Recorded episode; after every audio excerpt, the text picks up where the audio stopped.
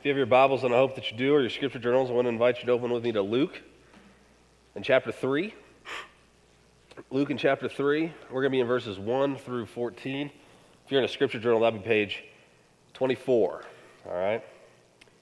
So we continue our series through the Gospel of Luke.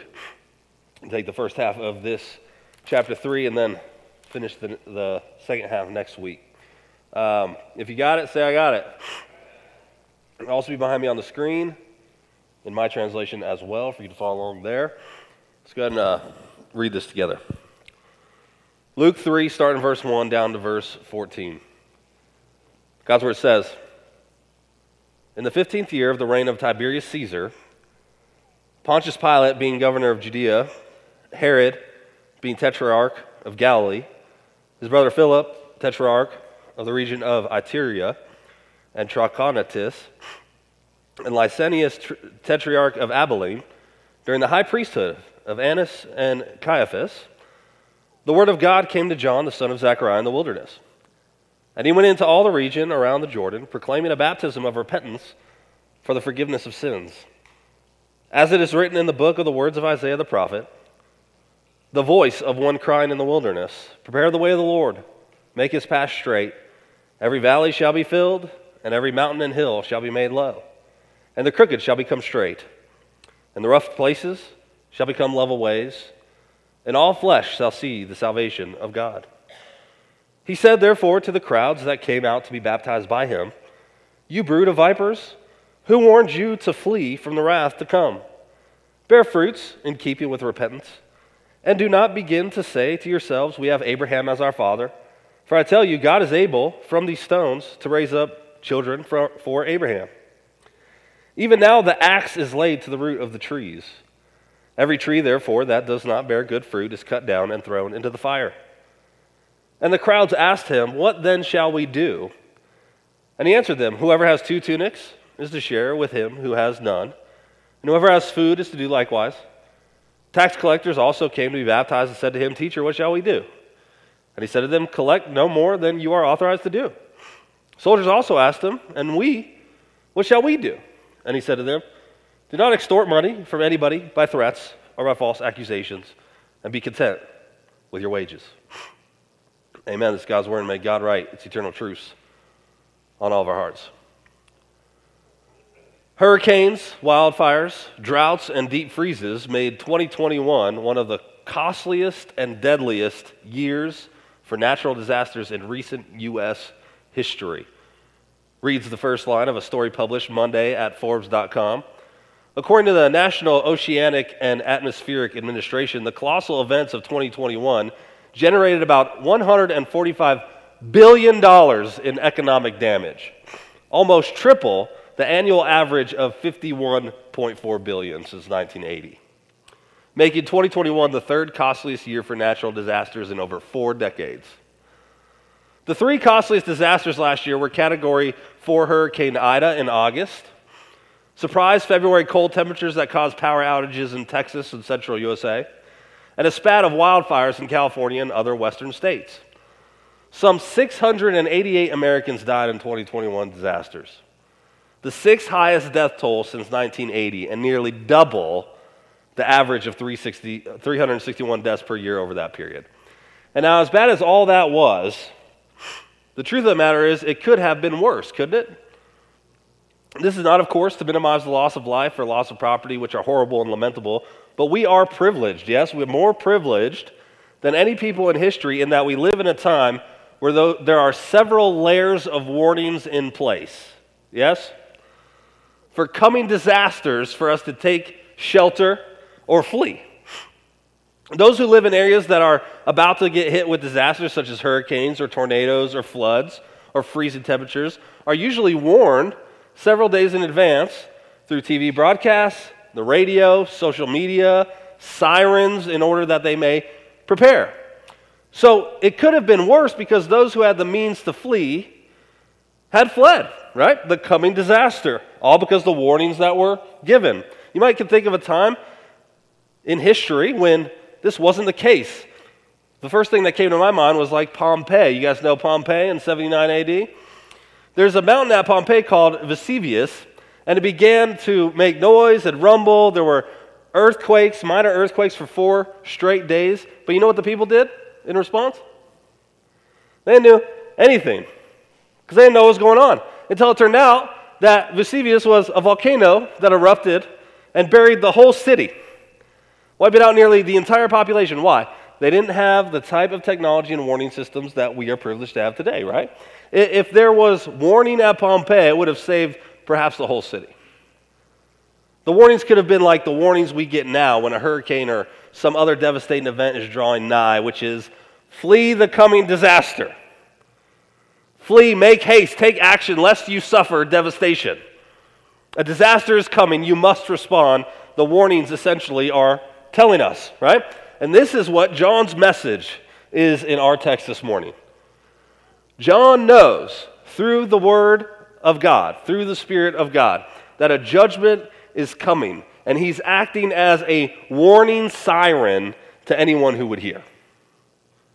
But the warning isn't of natural disaster, but of coming judgment from the promised Messiah. But the warning is not just for his original audience only, but it's to us too. If we would have ears to hear, because his alarm is as urgent, if not more so to us, than those who audibly heard these words 2,000 years ago. So, in our time together, let's consider three points, okay? Point number one, we will call the warning okay? The warning. And the two points after that will correspond to two responses. So let's consider first the warning, all right?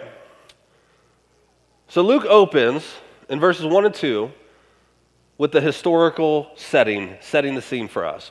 He's doing what he's been doing all along, which is placing these events in real space and real time to help us see that, one, these things really did happen in history and two, to help us locate when they occurred. So in 1 and 2, you'll notice he lists seven rulers, excuse me, seven rulers in descending order of power. He starts with Tiberius Caesar. So we have a new Caesar since last time we saw him mention one, right? Previously we saw it was Augustus, but Augustus died in 14 AD and was replaced with Tiberius, who will rule all throughout John and Jesus' ministries. And the information that Luke gives us, we could place the beginning of John's ministry to 29 AD, okay, give or take a year. But you also notice, this is curious, isn't it? He mentions the high priest, but he mentions how many?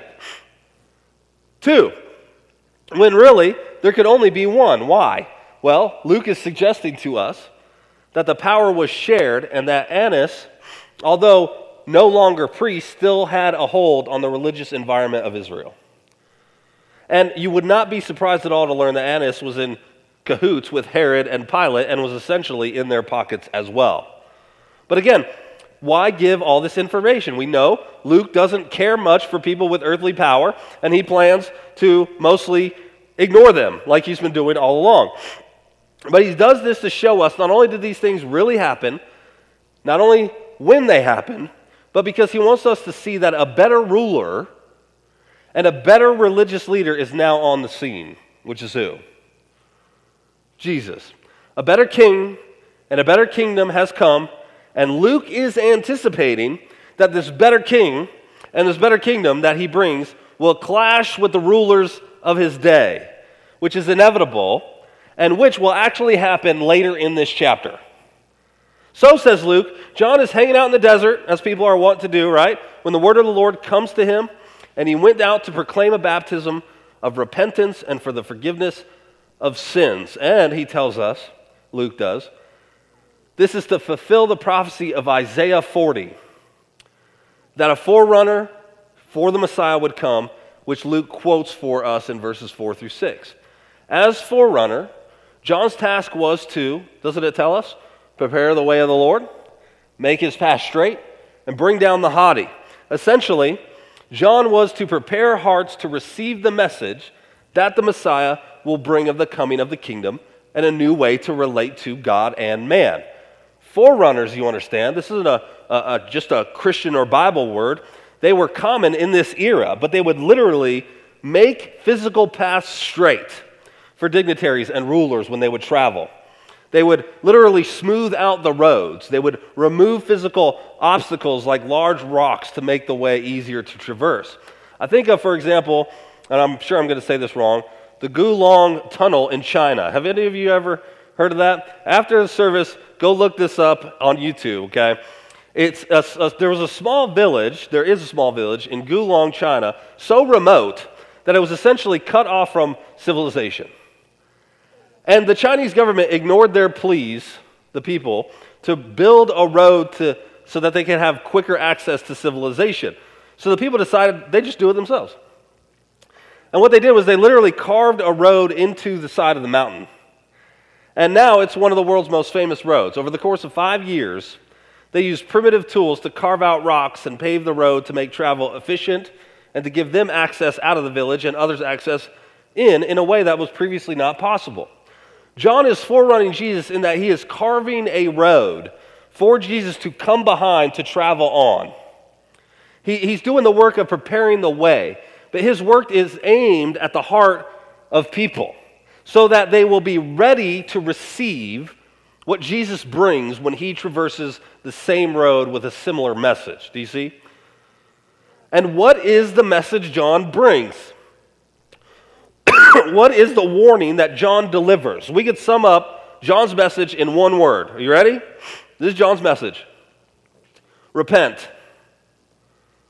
It's an urgent and real and important message, and it's the same one that Jesus preaches when he gets on the scene. Repent, for the kingdom of God is at hand. See, with the advent of the Messiah, the end of the age has come. The Old Testament repeatedly points to the coming of God's promised king and the pouring out of the Holy Spirit that John will mention in verse 16 as the signals that the end has come. And John has come to warn them and prepare them for this because the end of the, with the end of the age comes judgment. Look what John says in verse 7. What's he say? You brood of vipers, who warned you to flee from what? It's right there. Just look down. The wrath to come. Now, in Matthew, John is directing these words specifically at the religious leaders. All right? But Luke tells us he says this to the crowd. But in any case, what is he warning them of? The wrath to come. But what does he mean when he calls them a brood of vipers? What he's doing is painting a vivid picture that they would be familiar with. When there would be a brush fire in the Palestinian wilderness, guess what would happen? The snakes would come out of their holes and they would flee from the fire that was ignited. And further, you know this, the picture of snakes in the Bible is associated consistently with who? Satan. And he's saying they were children of the devil, sons of vipers. He would not be a popular preacher today, would he? And so, John asked a provocative question Are you ready to run from your holes in recognition that destructive fire draws near? That's what he's asking them. And wrath is clearly pointing to the day of the Lord's judgment. And so John is warning them and us that the end of the age has dawned and that judgment awaits. Everything he says, John, in this passage, is tinged with our needing to turn away, to repent, and come to the Lord, lest we be consumed, because what we deserve is to be consumed. And that is very bad news. But with the advent of the Messiah, doesn't just come judgment, but comes an opportunity of being saved from God's wrath because it turns out that God loves you so much that he's willing to absorb that wrath so that you won't face it. But you must turn. Do you see? You must humble yourself. You must see, verse 3, that you have things you need to repent of that, verse 3, you have sins that need to be forgiven. That, verse 5, you need to be made straight. That, verse 5, your rough places need to become level. That, verse 6, you need salvation. And that, verse 8, you need to bear fruit in keeping with repentance. Do you see? the warning is dire and it's real, but it isn't hopeless. You know, recently, I don't know if you saw this, Netflix came out with a movie that was supposed to be like a, a satire with a star studded cast, and it was like the second most watched movie they ever released called Don't Look Up. Did you guys see that? Has, it, has anybody watched that? A couple y'all? I didn't think it'd be up y'all's alley. I didn't watch it. I just read the spoilers, okay? But essentially, the premise is that a meteor is heading for the earth, okay, that will kill everyone. And there's stuff they could try to do to stop it, but in the end, everyone is going to die, right? There's no hope. It's a bleak affair indeed.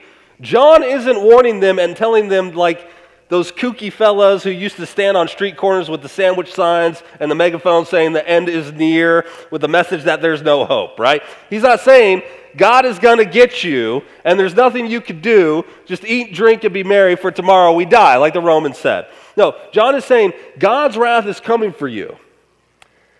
And you deserve it, and you earned it, but He's provided a way of escape through His one and only way of salvation embodied in a person who intends to absorb that wrath. But you must respond, you must repent. Friends, I hope you understand this is a very real warning. Do you understand that? In fact, if the end was nigh, when John preached this 2,000 years ago, it's more urgent at this very second than it's ever been. Yes? Because see what he says in verse 9? He says, The axe is laid at the root of the tree, which is an explicit picture of an axe primed to chop down and clear away those who are not fruitful and not repentant.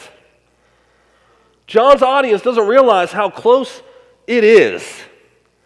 But John says the axe is already primed to chop and clear away the unfruitful. John is not making idle threats.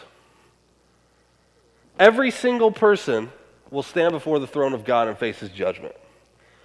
Because not only is the Messiah a savior to those who repent, he's a judge for those who do not. But don't you see, it is only, says John, the unfruitful, the unrepentant, who need to be concerned with the axes falling.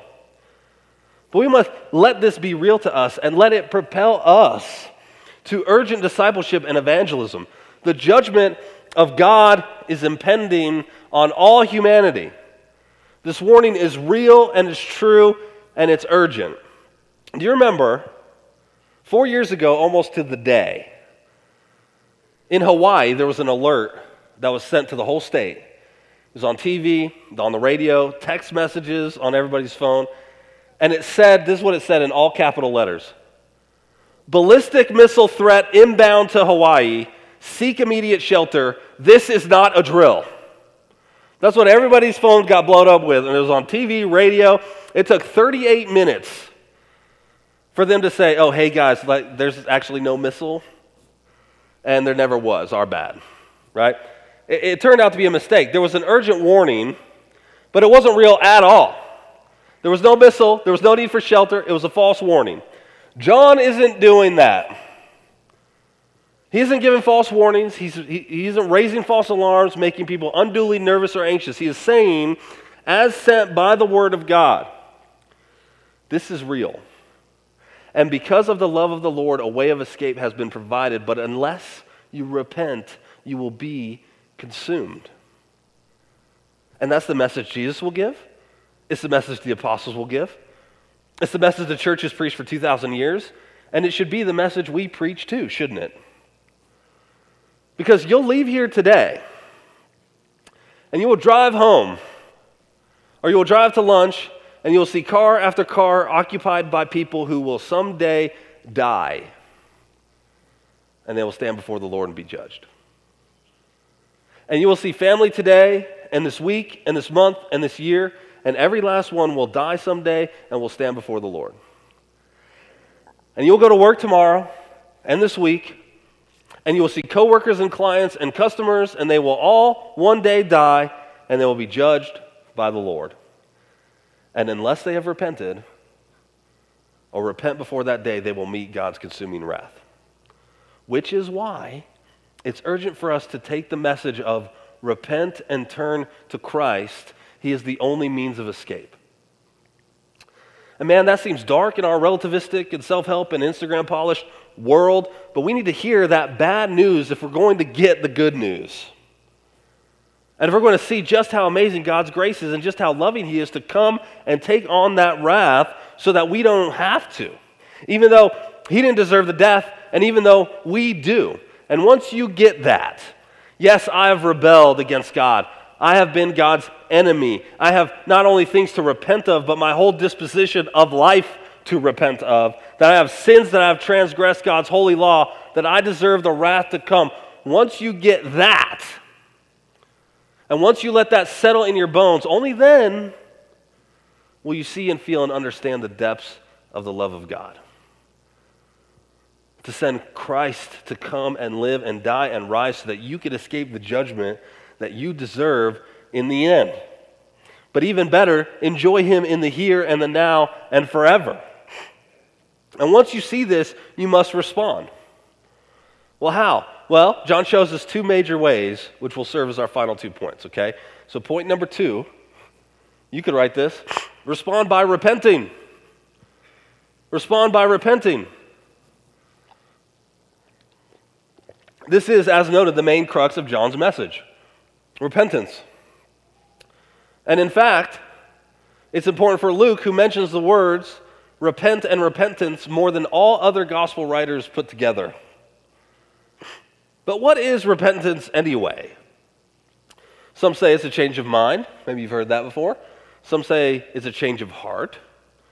Some would say it's a change of direction. But the truth is, they're all true. And repentance isn't complete without all three of those things. Joel Green, in his commentary, has a good way of describing it by saying that those who come to John for this baptism of repentance were signifying their surrender to God's aim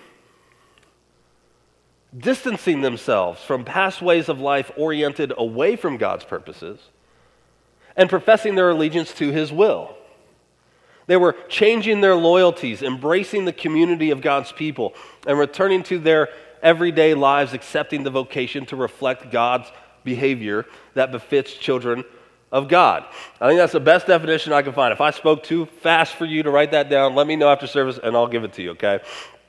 John Piper puts it like this He says, Repentance is the altering of what we rely on in life, what we hope in, what we're counting on for salvation in the age to come and for help now.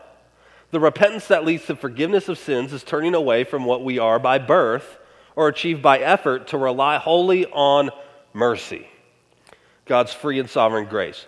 So, repentance is a recognition of our need and our sinfulness and our inability, and it's also recognition of the offer of forgiveness. That it can only be found in God's Christ, who is surpassingly great, incredibly merciful, and more beautiful than anything the world has to offer. And what John shows us is that it is only the humble who realize their need and Christ's greatness who will repent. The proud don't repent. The haughty don't repent because it's a, it doesn't it take a lot of humility to say, I am wrong. I have been wrong. I have placed my trust in self and things of earth, and I need something outside of myself for rescue. Like we said a couple weeks ago, if you want God's grace, all you need is need. All you need is nothing, but most people don't have it. And this is the picture that the Isaiah quote Luke gives us as painting. And it's what the songs of Mary and Zechariah showed us too. The proud need not apply unless they're willing to be humbled. Because the kingdom of God is only for the humble and the meek and the needy and the weak and the hungry. But see again what John says in verse 8. He says, Don't think because you're ethnically Jewish and have Abraham as your father that you'll escape God's wrath. In other words, Abrahamic heritage guarantees nothing before God. The most religious pedigree by itself is not adequate source of protection before the judgment seat of Christ. Because what could God do? Doesn't John tell us? He could raise up children from Abraham from what? The very stones. He could take literal inanimate objects and make them children for Abraham. What's he saying there? He's saying that the issue of becoming God's child is not a matter of inheritance, but of God's power and work alone.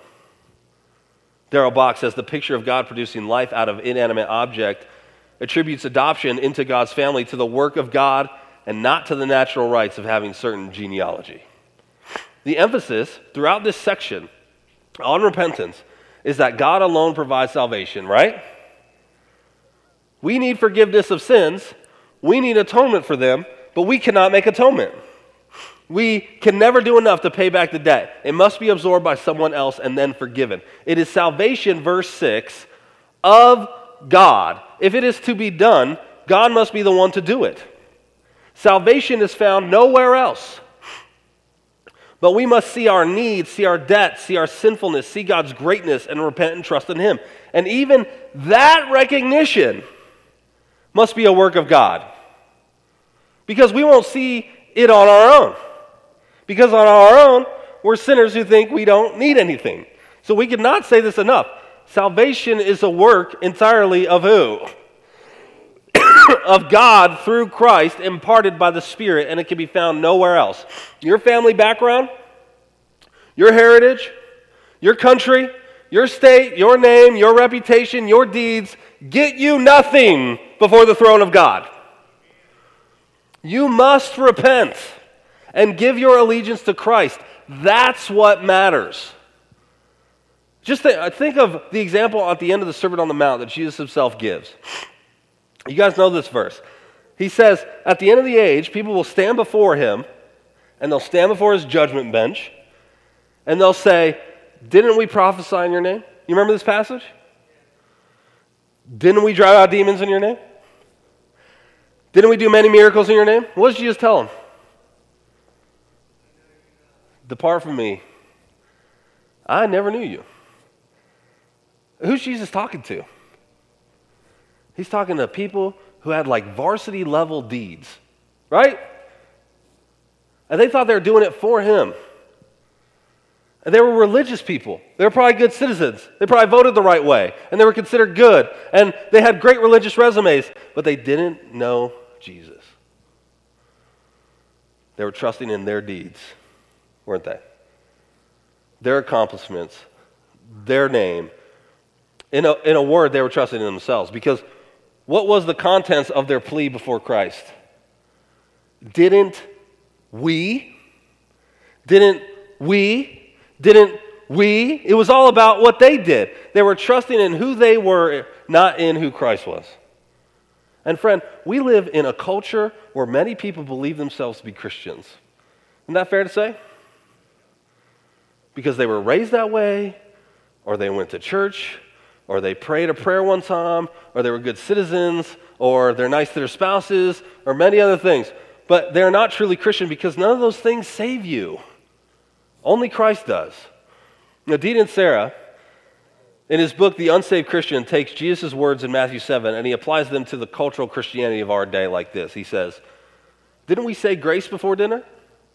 Didn't we vote our values? Didn't we believe prayer should be allowed in school? Didn't we go to church? Didn't we believe in God? Didn't we get misty eyes whenever we heard God Bless America sung at a baseball game? Didn't we give money to the church? Didn't we treat women with respect?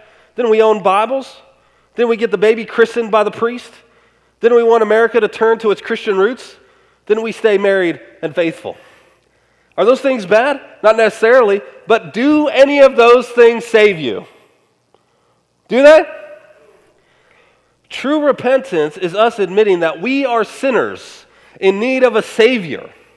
It's an admittance that our whole life posture, do you see this? Do you understand this? Our whole life posture needs changed in light of Christ. It's a letting go of our self righteousness that says, I'm enough and I've done enough and God should be happy. And it's a trusting utterly in the life and death and resurrection of Christ and saying to Him, You define my life. Me and my deeds do not. Remember that great hymn, My Hope is Built on Nothing Less? What's it say? My hope is built on nothing less than Jesus Christ, my righteousness. I dare not trust the sweetest frame, but what? Wholly lean on Jesus' name. That's our only plea before God. And repentance is necessary if we're going to be saved by God because it's the humble admittance of our sinfulness and our inability. Kent Hughes says this It's important for us to see the close connection between repentance and forgiveness because while no amount of repentance can ever merit forgiveness in the sight of God, without repentance, no soul will ever be saved. Repentance is the telltale mark of the grace of God at work in our lives. Saving faith and true repentance are always found together.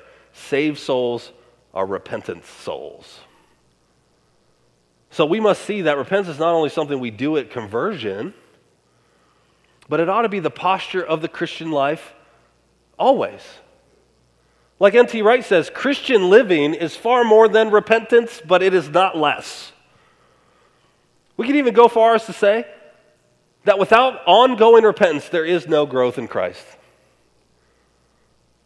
For how can you grow if you aren't constantly renouncing and killing sin? It's impossible. How can you get more of Him if you aren't renouncing that which keeps you from Him? Many of you know the story of how on All Hallows Eve in 1517, an upstart Augustinian monk named Martin Luther nailed his 95 Theses to the castle church door. You guys know that story, right? At Wittenberg, which of course sparked the Protestant Re- Reformation, which we are as Baptists fruit. but do you know what the very first thesis was? It says, Our Lord and Master Jesus Christ, when he said, Repent, willed that the whole life of believers should be repentance. And so we did. Now, you may have noticed that since the first of the year, we've incorporated confession of sin and assurance of pardon in the worship, right? I hope you've noticed that. Why do we do that? Well, there, there are many reasons. For one, the Bible commands that we confess to one another. We see corporate and individual confession of sin in the Psalms and throughout Scripture. The church has been doing this for thousands of years. And because we want to teach you to incorporate repentance and confession of sin into your daily life. But confession of sin doesn't stand by itself when we do it, does it? It's followed by an assurance of pardon from God because while we confess our sins before Him, we do so in freedom and joy, knowing He pardons our iniquity because of His great love and on the basis of Christ's person and deeds. Repentance must be the ongoing posture of the Christian. Make it your daily work, friend, for we sin how often?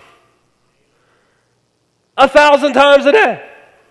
If you're a Christian, you must realize that when you first repented at conversion, that this was only the beginning of a life of repentance. Because we live in a fallen world and we're still sinners who sin, and mortifying sin is a daily work if it is to be killed. The more we grow, the more we should recognize sin in us and hate that sin because we love our Savior more and we see Him as more beautiful than the sins that separate us from Him. Benjamin Shawn gives this illustration that I think is helpful. He said, Imagine repentance as a man walking in one direction who suddenly realized that he is walking in the opposite direction from which he should be walking. So, what does he do? He stops, he turns around. Then he begins walking in a new direction. It's quick and simple process. He realizes, he stops, he turns. But imagine someone on a bicycle realizing he's going in the wrong direction. In one sense, it's still obvious. He stops, he does what? Turns around, he begins bicycling in a new, new direction. But it is a longer process. He has to come to a stop. Depending on his speed, that may take some time. The turning around also takes longer, and it takes longer to get up to a full speed in a new direction. The process is the same for a man in a car, but it takes longer than for the man on the bike. And it may require going somewhat out of his way before he gets back on the right track. The process is the same for a man in a speedboat. He has to slow down, enter the turn, and come back but the time and distance required to do so is much longer than what is required for the man walking. You see? And on and on we could go. Now apply the image to repentance. Some sins are small and easy, some sins are a little more difficult, others take time to kill. And God works patiently in us to kill them, empowering us with his indwelling spirit because Christ doesn't just intend to save us from the wrath to come, he intends to make us new even now. But that won't happen apart from our intentional striving in light of His grace, you understand? The illustration shows that repentance does not work instantaneously. but over time. So the awareness of sin and the desire to change comes gradually. But we must recognize when we are going the wrong direction that we are, in fact, going the wrong way and admit it. That's difficult, yes? Which is why repentance is so rare. Who wants to admit they're wrong? Any of y'all? Who, who's, who's here saying, I love admitting I'm wrong? But truly, the first people in the world who should be willing to repent should be who? Christians. The last people hesitant to admit they're wrong and embrace change should be Christians because why would we not repent? Just think about that. Truly, what makes us not want to repent? John's audience had to admit that the things that they were trusting in, like their ethnicity and their religious rituals, were not enough to save them. So they need to repent. Why do people fail to repent? Because they're justifying themselves. Is that not why? Because if you admit you're wrong, then it means you may lose something you think you need. And you must admit that you aren't as put together as you've been trying to get people to believe. In other words, you have to be humble and vulnerable, and no one wants to do that because we're trying to justify ourselves before God and man. But Christians are already justified by God in Christ. So, what is it we're holding on to exactly in our fear of repentance? Like, if you come up with something, you see the madness of this? Let me know. Well, what exactly, if we're justified by God in Christ already, what are we afraid of in our repentance? That people are going to think less of us? Who gives a rip? Who cares? What are we trying to secure for ourselves exactly? I mean, for real, why are we so hesitant to repent and be weak and vulnerable if we simultaneously confess allegiance to the Christ who saves only the weak and hungry and unable? Isn't that so strange? That's why I see the madness in my own heart. That's why I'm so irritated. Repentance means we admit when we mess up, and guess what? That's okay. We mess up. You mess up? I mess up. Can I tell you something that's good for you? You're jacked up. And I'm jacked up. And we mess up a lot. It's bondage to be afraid to repent.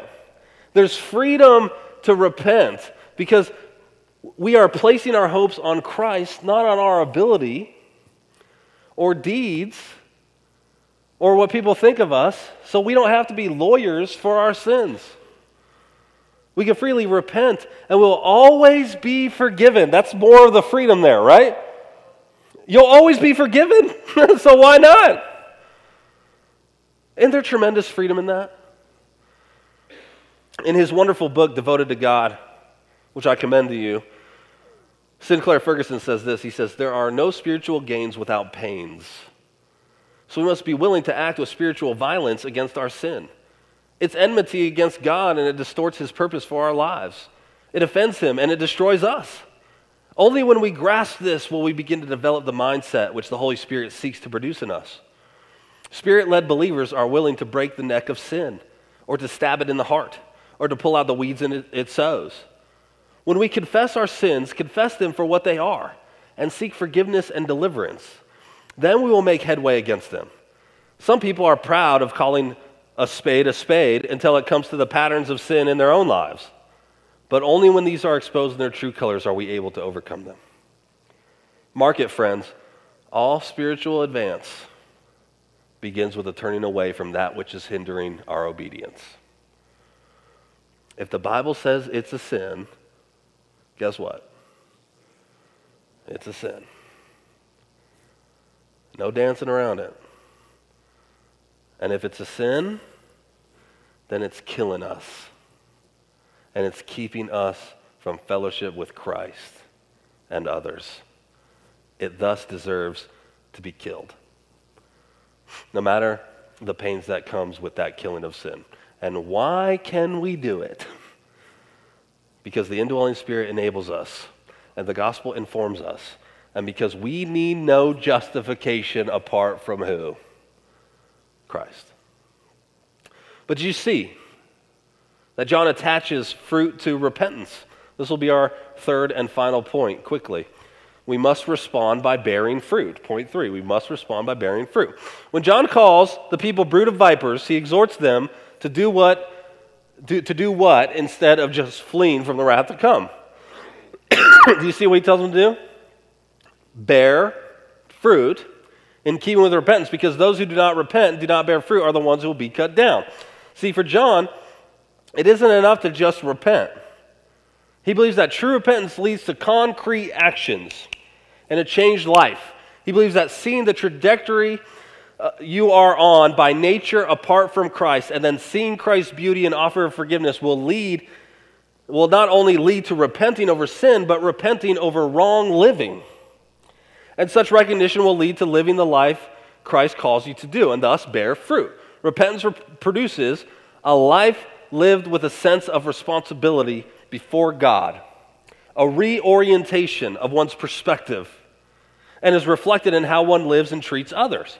John thinks the natural response to the offer of God's grace through Christ is a changed life that bears fruit, that testifies to the kingdom of God, and shines a light so others will glorify God also. John believes people should be able to look at the life of one who has truly repented and say, This is different.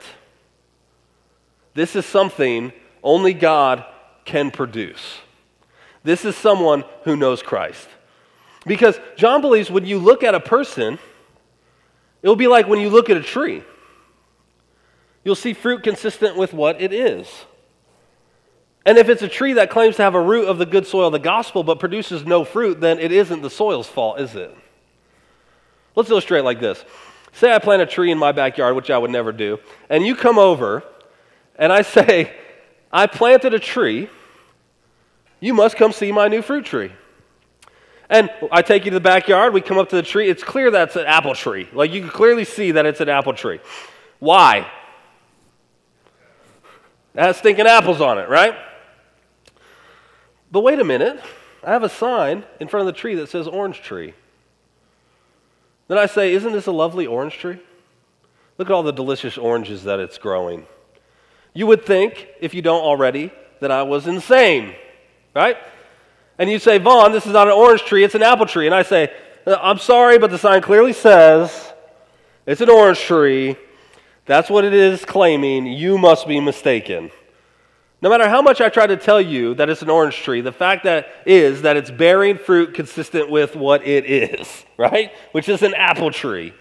This is an undeniable fact of nature, right? Undeniable fact of nature. Trees bear fruit consistent with what they are. Yes? Apple trees don't bear oranges or peaches or plums, they bear apples. And if they bear no fruit, they aren't good because they aren't doing what they are meant to do. So it is with repentance. True repentance means we will bear fruit consistent with our profession of identification with Christ as our root. And this is fundamentally shown by how we treat people. What, what, what, does good fruit look like? Doesn't John, he doesn't leave us hanging, right? He gives us a few examples in 10 through 14 of what fruit consistent with repentance looks like. Three sets of people asked John the same question. Did you notice? What then shall we do? Which, interestingly enough, is asked no less than eight times in Luke and Acts. So it's clearly an important question. And John responds by telling them what fruit of repentance looked like to the crowd. He says, If you have two tunics, what should you do with one of them? Give it away. If you have more than enough food, give some away to the tax collector, who everyone hated. He says, Stop taking advantage of people, deal honestly. To the soldier, he says, Stop extorting money. don't intimidate people, don't defraud or abuse, and be content with your wages. Bock summarizes John's response like this John's response to the three groups says to be compassionate, loving, and fair to fellow human beings, not to take advantage of another or leave another in destitution for one's own gain. Rather, one is to be content with what one has, look to meet needs rather than aggravate them. That's the essence. In essence, those who have more than they need should do what? Share it with those who have nothing. These examples show us that the gospel confronts us on a personal, professional, and political level. So repentance should change our politics, our relationships, and our work. it also shows that the gospel should cost us. True repentance, true fruit is costly. John asks, in essence, what do you need two tunics for? Are you going to wear them at the same time? Or are you going to only wear one? And what's the answer? You should go wear the one, right? Well, give one away, he says. Are you really trying to hoard your extra tunic while people go cold? What do you need so much food for? Why is your pantry full while people go hungry? Give food away to the hungry. In other words, fruit consistent with repentance means ceasing to be so concerned about yourself. Yes? Is that not what we see? It means caring more about others than you do for your own personal wants, desires, and even needs. John says that fruit is a result of repentance, ceases to think first about self, and ceases trying to get what we want, and ceases to strive for our own comfort, and instead put others before self and the gospel and kingdom first. And we can look at these calls from John, and we can think, as some do, he's talking to first century Jews, right? Not to us. And in one sense, that's true. In another, what he's saying is what Jesus said, what the apostles said, and what the church has said for 2,000 years. What do you need two tunics for? Why hoard when there's people in need? What's that going to get you? Why deal dishonestly?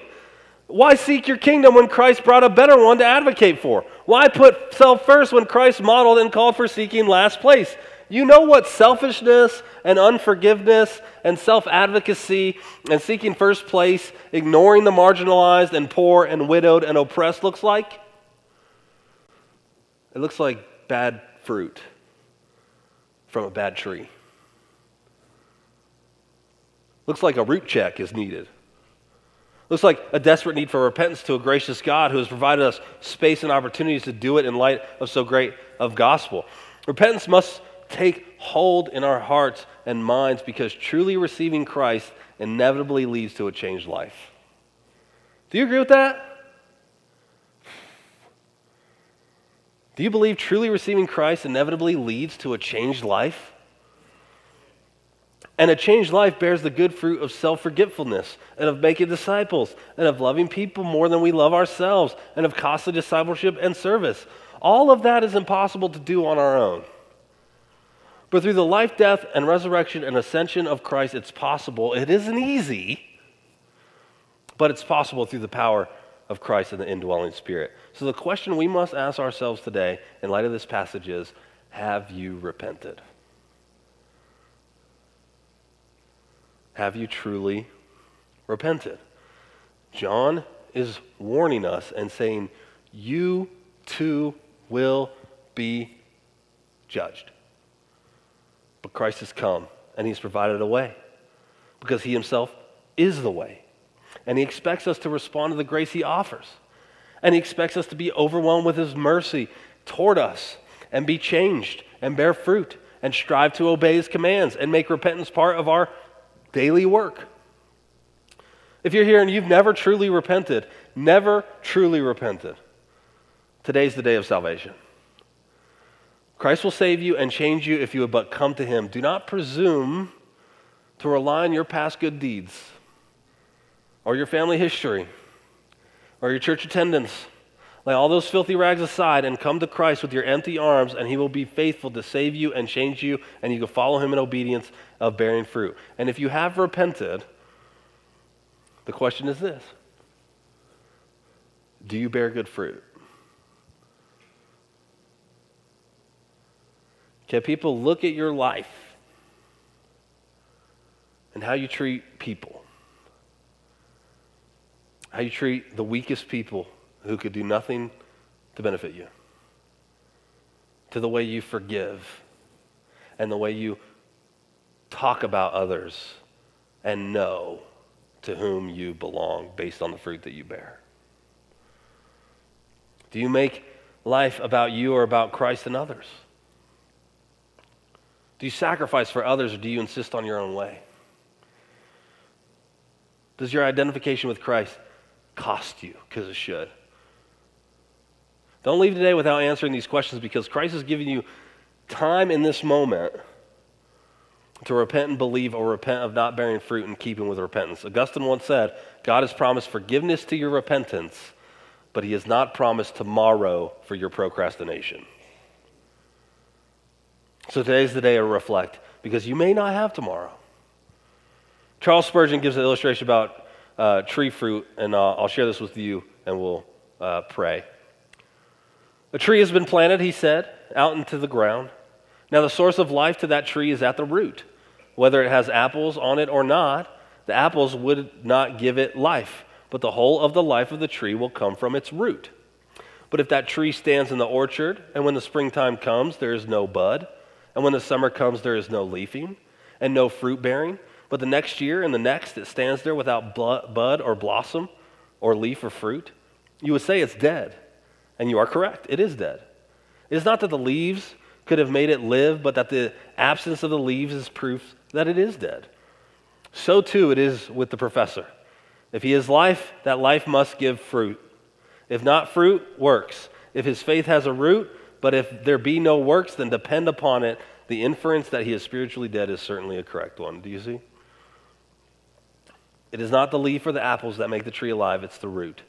The root gives life, which produces fruit. So it is with Christ, who gives us life that we may reflect his kingdom and bear fruit for his name's sake and glory in keeping with true repentance.